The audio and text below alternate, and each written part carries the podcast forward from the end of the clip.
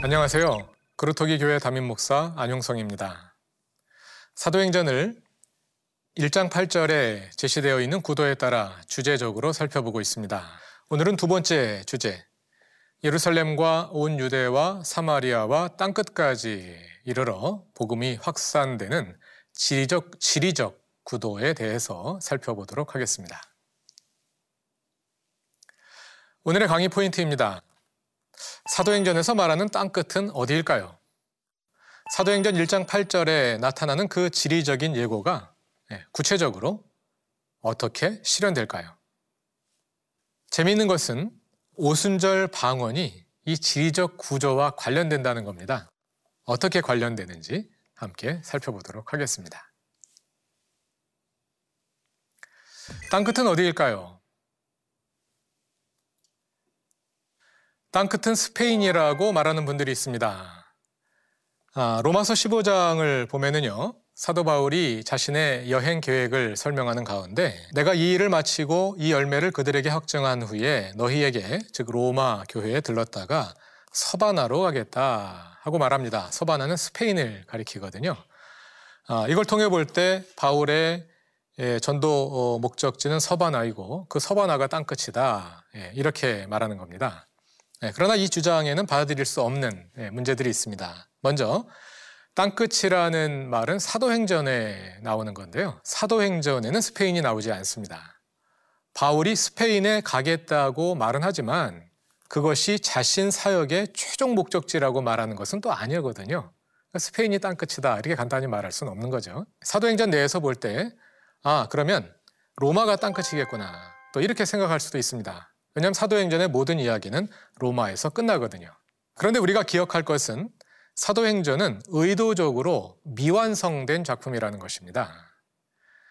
바울이 로마에 간 이유는 가이사에게 항소해서 재판을 받기 위함이지 않았습니까? 그러니까 사도행전의 독자들은 바울이 로마에 가서 재판을 받고 어떤 결과가 있을지 그것을 궁금하게 여긴단 말입니다. 그런데 사도행전은 바울이 로마에 가서 기다리다가 이야기가 끝나버리는 거죠. 얘기가 미완성인 채로 끝납니다. 많은 해석자들은 예, 이것이 의도적인 것이라고 여깁니다. 예, 사도행전의 이야기를 독자들이 이어받아서 계속 이어가라 이런 의도가 담겨 있다는 것이죠. 예, 그렇다면 끝까지 가지 않았으니까 아직 땅 끝에 오지 않은 겁니다. 그러므로 로마가 땅 끝이라고 보기도 어려운 거죠. 아, 그런데 이런 아, 주장들에는 한 가지 전제가 담겨 있습니다. 그것은 땅 끝이 한 지점이라고 보는 거예요. 네, 그러다 보니까 자연스럽게 복음이 확산되는 구조도 그 한 지점을 향해 나아가는 직선적인 구도라고 생각하게 되는 거죠.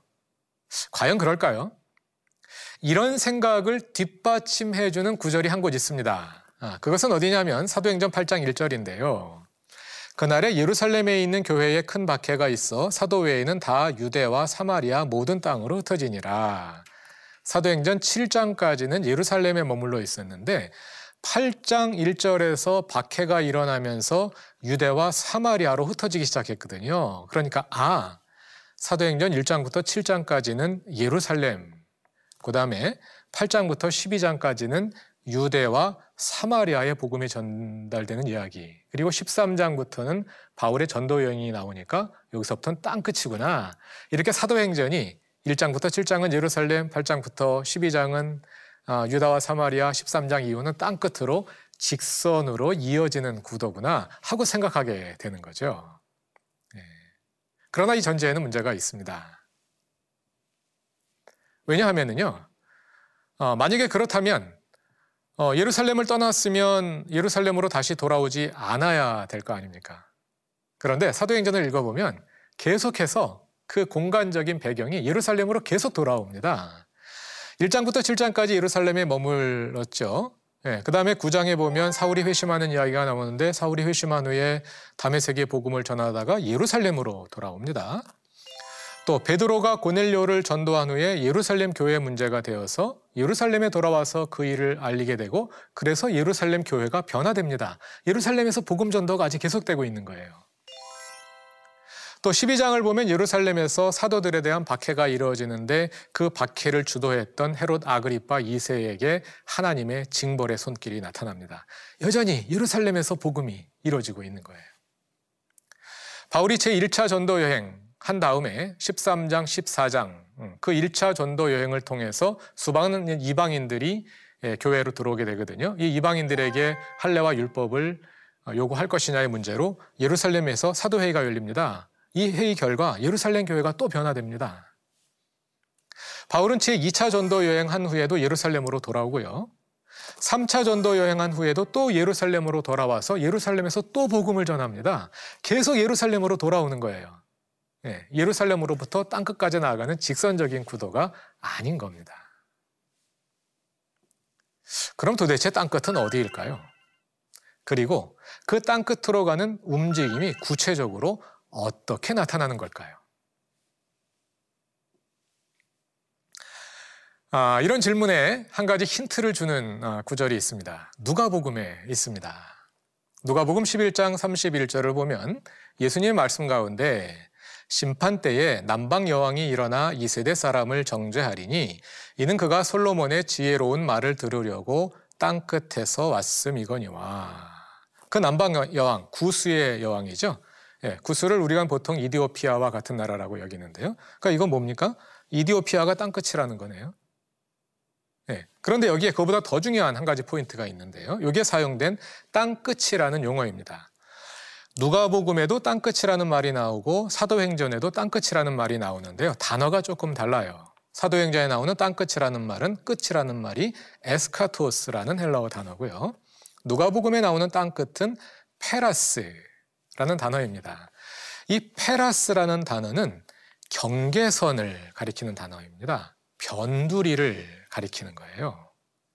여기에 중요한 힌트가 담겨 있는 거죠. 땅끝이란 무엇일까? 땅의 변두리를 가리키는 것이 아닐까? 하고 생각하게 되는 거죠. 예, 그것을 잘 보여주는 아, 지도가 한 장 있습니다. 아, 이 지도는요, 아, 기원전 5세기 헤로도토스라는 역사가가 쓴 히스토리아라는 역사책의 내용을 기초로 해서 만든 지도입니다. 헤로도토스는 이 지도에 담겨 있는 이 모든 지역들을 실제로 다 가보고 사건과 관련된 사람들을 다 만나보고 아, 이 역사책을 기록했습니다. 근데 이 역사책에 담겨 있는 헤로도토스의 서술에 의하면 전 세계는 하나의 땅덩어리로 되어 있고요. 북쪽에는 유럽이 있고요. 예, 남쪽에는 리비아와 아시아가 있습니다. 리비아는 아프리카 대륙을 가리키는 말입니다. 근데 헤로도투스는 말하기를 유럽의 크기는 리비아와 아시아를 합한 것보다 더 크다. 예, 그래서 이제 대체적으로 그 서술을 토대로 예, 지도를 그린 거예요. 이것은 주전 5세기의 지도고요. 아, 신약 성경이 기록되던 아, 것보다 조금 앞선 시대인 주전에서 주후로 넘어가는 아, 그 기간에 스트라보라는 사람이 있었습니다. 스트라보는 지리학의 할아버지라고 불리는 사람입니다. 헤로도토스는 역사학의 할아버지라고 불리는 사람이고 스트라보는 지리학의 할아버지라고 불리는 사람인데요. 이 사람의 지리책을 토대로 해서 만든 지도가 이 지도입니다. 모양은 좀 다르지만 예, 전체적으로 개념이 대동소이합니다. 400년이 예, 지났지만 예, 지리학의 지식에 큰 발전이 일어나지는 않았다는 것을 알 수가 있습니다. 뭐 우리 비전문가적인 어, 차원에서 볼 때는 뭐 이 지도나 헤로도투스의 지도나 비슷하기 때문에 좀 더 단순한 헤로도투스의 지도를 가지고 한번 생각해 보도록 하겠습니다. 이 지도에서 땅 끝은 어디일까요? 땅 끝은 네. 이 삥 둘러 땅과 바다가 만나는 지점이 바로 땅 끝이지 않습니까? 그럼 땅 끝은 하나가 아니죠. 예, 수많은 땅 끝들이 있습니다. 남쪽 땅끝은 어디냐면 이디오피아입니다. 왜냐하면 유럽 사람들이 이디오피아 남쪽으로는 안 가봤어요. 그러니까 이디오피아가 땅끝이라고 생각한 거예요. 남쪽 땅끝은 이디오피아입니다. 아까 누가복음에 나온 그 말씀과 같은 거죠.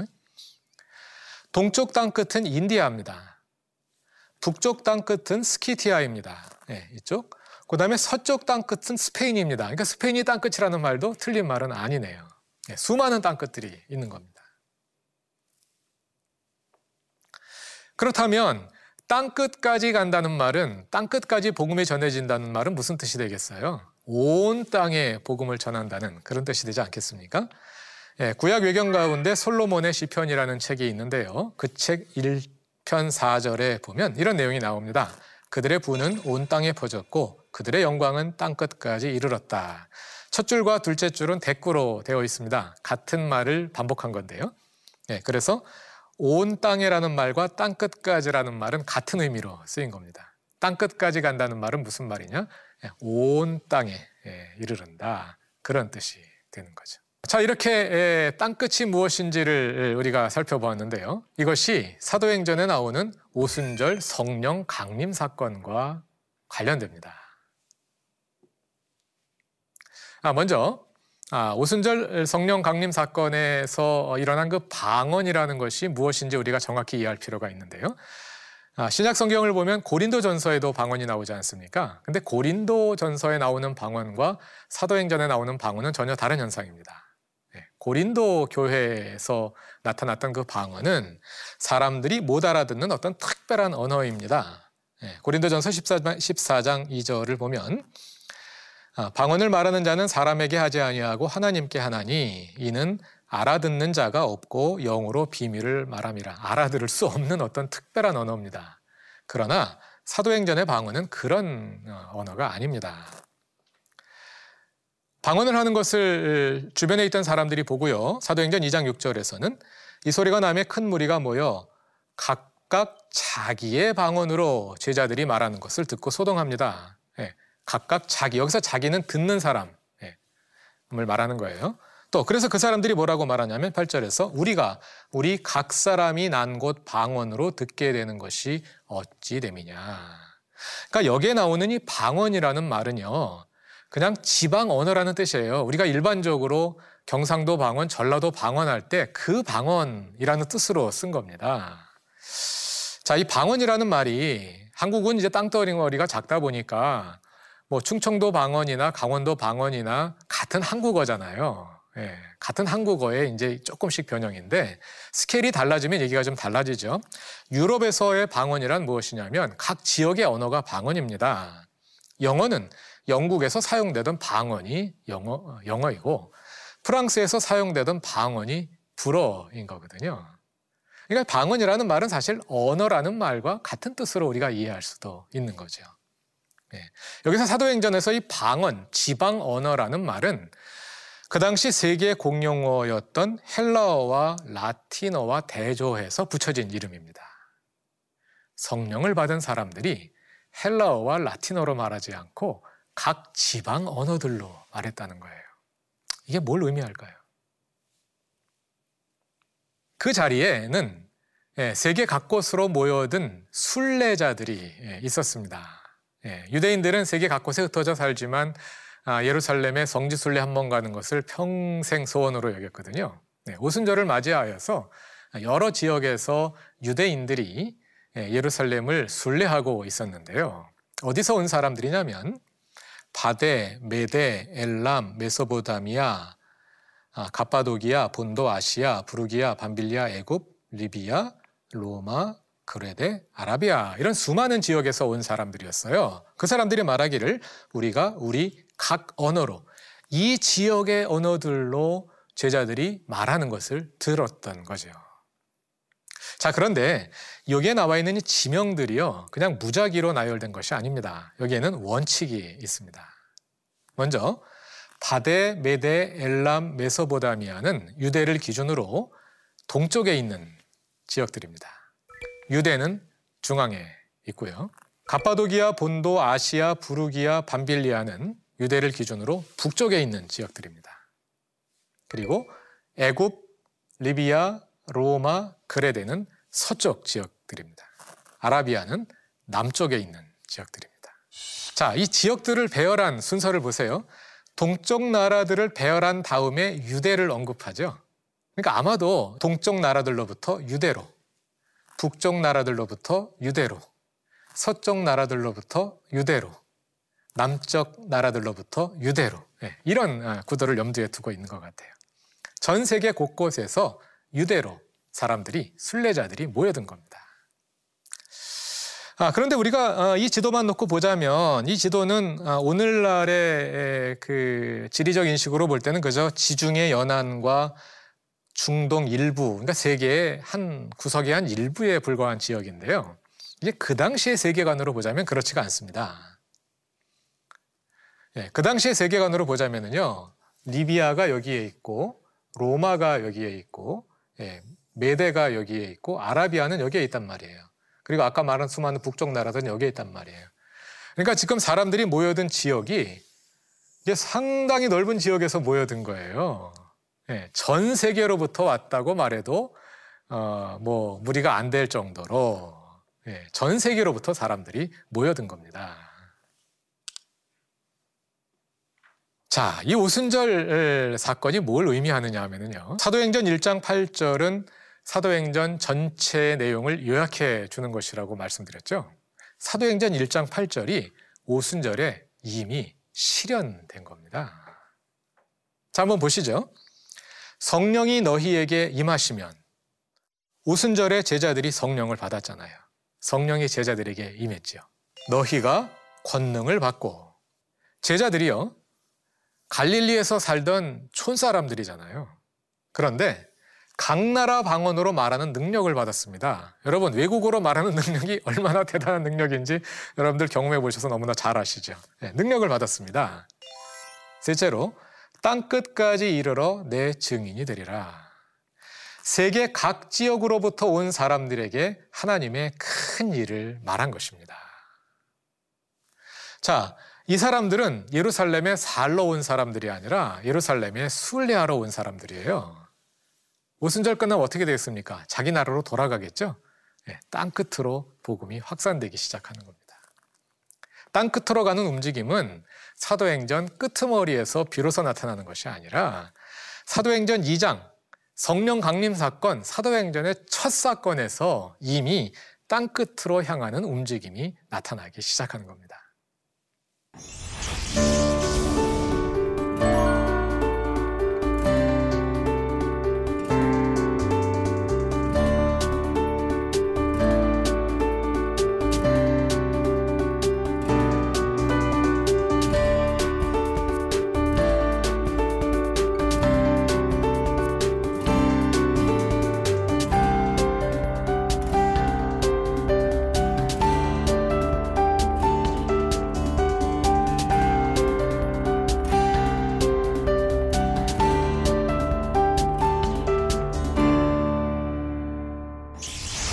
땅 끝으로 향하는 움직임을 로마 제국과 비교해 볼 수 있습니다.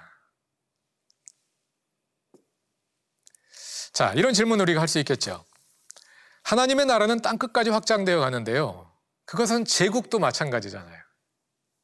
로마 제국도 땅 끝까지 지배를 확장해 나가지 않습니까? 그러면 땅 끝까지 세계 전역을 지배해 나간다는 점에서 하나님의 나라는 로마 제국과 비슷한가? 지배자만 바뀐 것이 아닌가? 이런 생각을 할 수 있지 않겠습니까? 네, 그렇지 않습니다. 하나님의 나라와 로마 제국은 근본적인 차이를 가지고 있어요. 사실은 그것을 보여주려고 하는 것이 오순절 방언 사건입니다. 로마 제국은요, 땅끝까지 가서 온 나라를 지배합니다. 그리하여 자신들의 언어인 라틴어와 헬라어를 모든 민족에게 강요했습니다. 원래 로마의 언어는 라틴어입니다. 그리고 헬라어는 헬라 제국의 언어였는데요.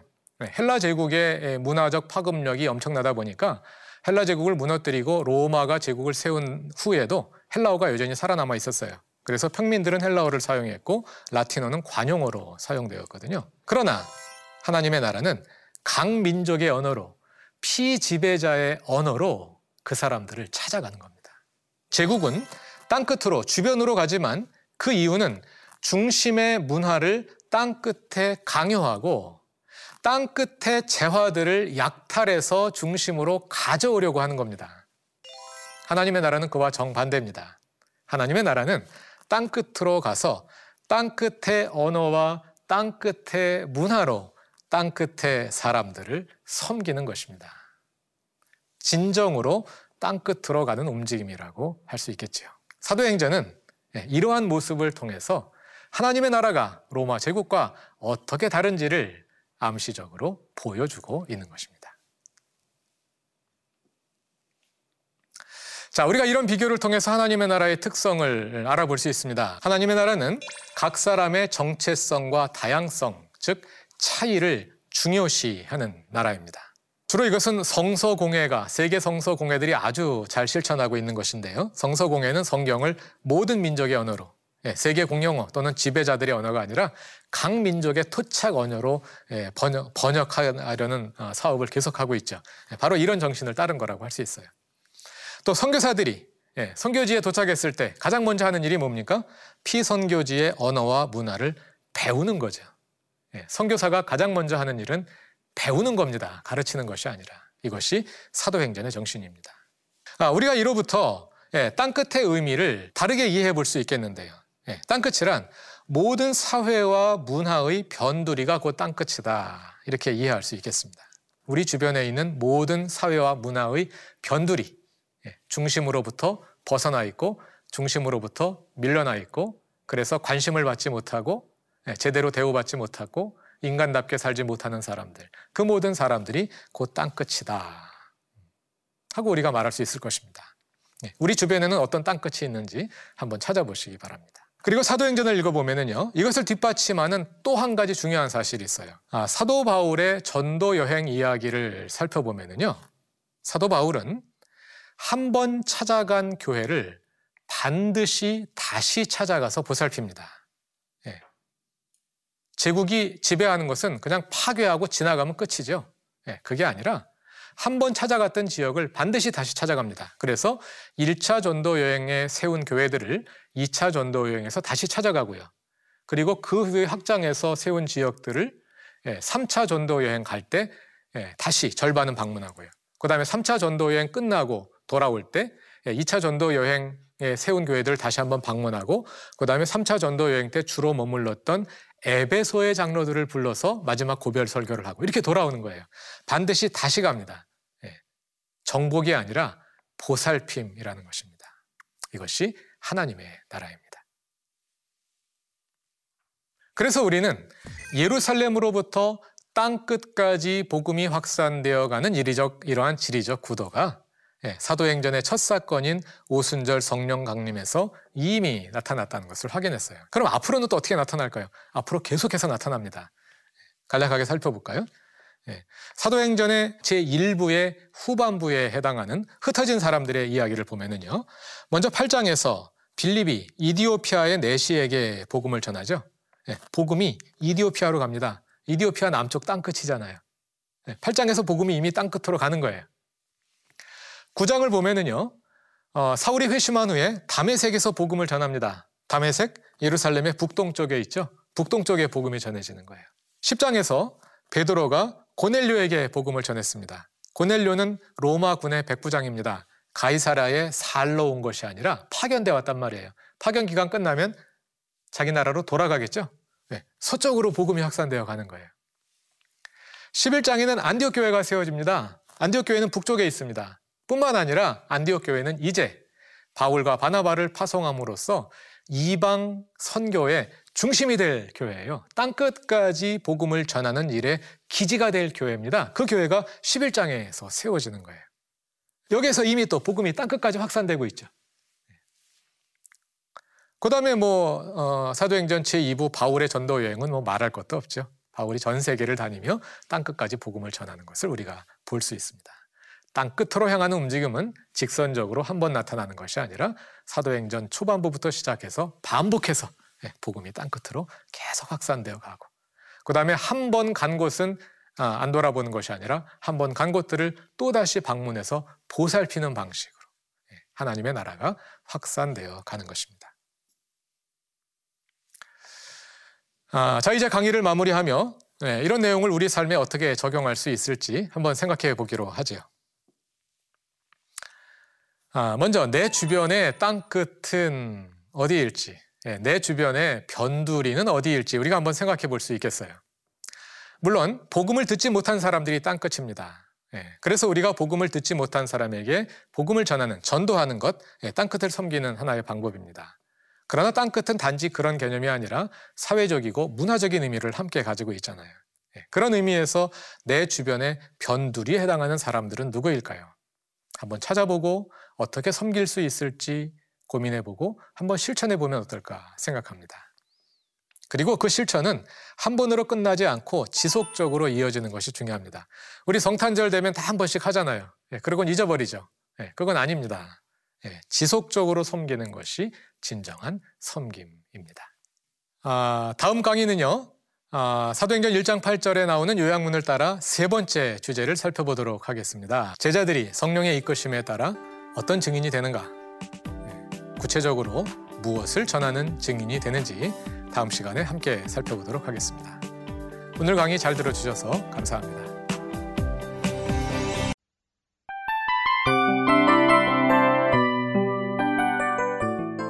이 프로그램은 청취자 여러분의 소중한 후원으로 제작됩니다.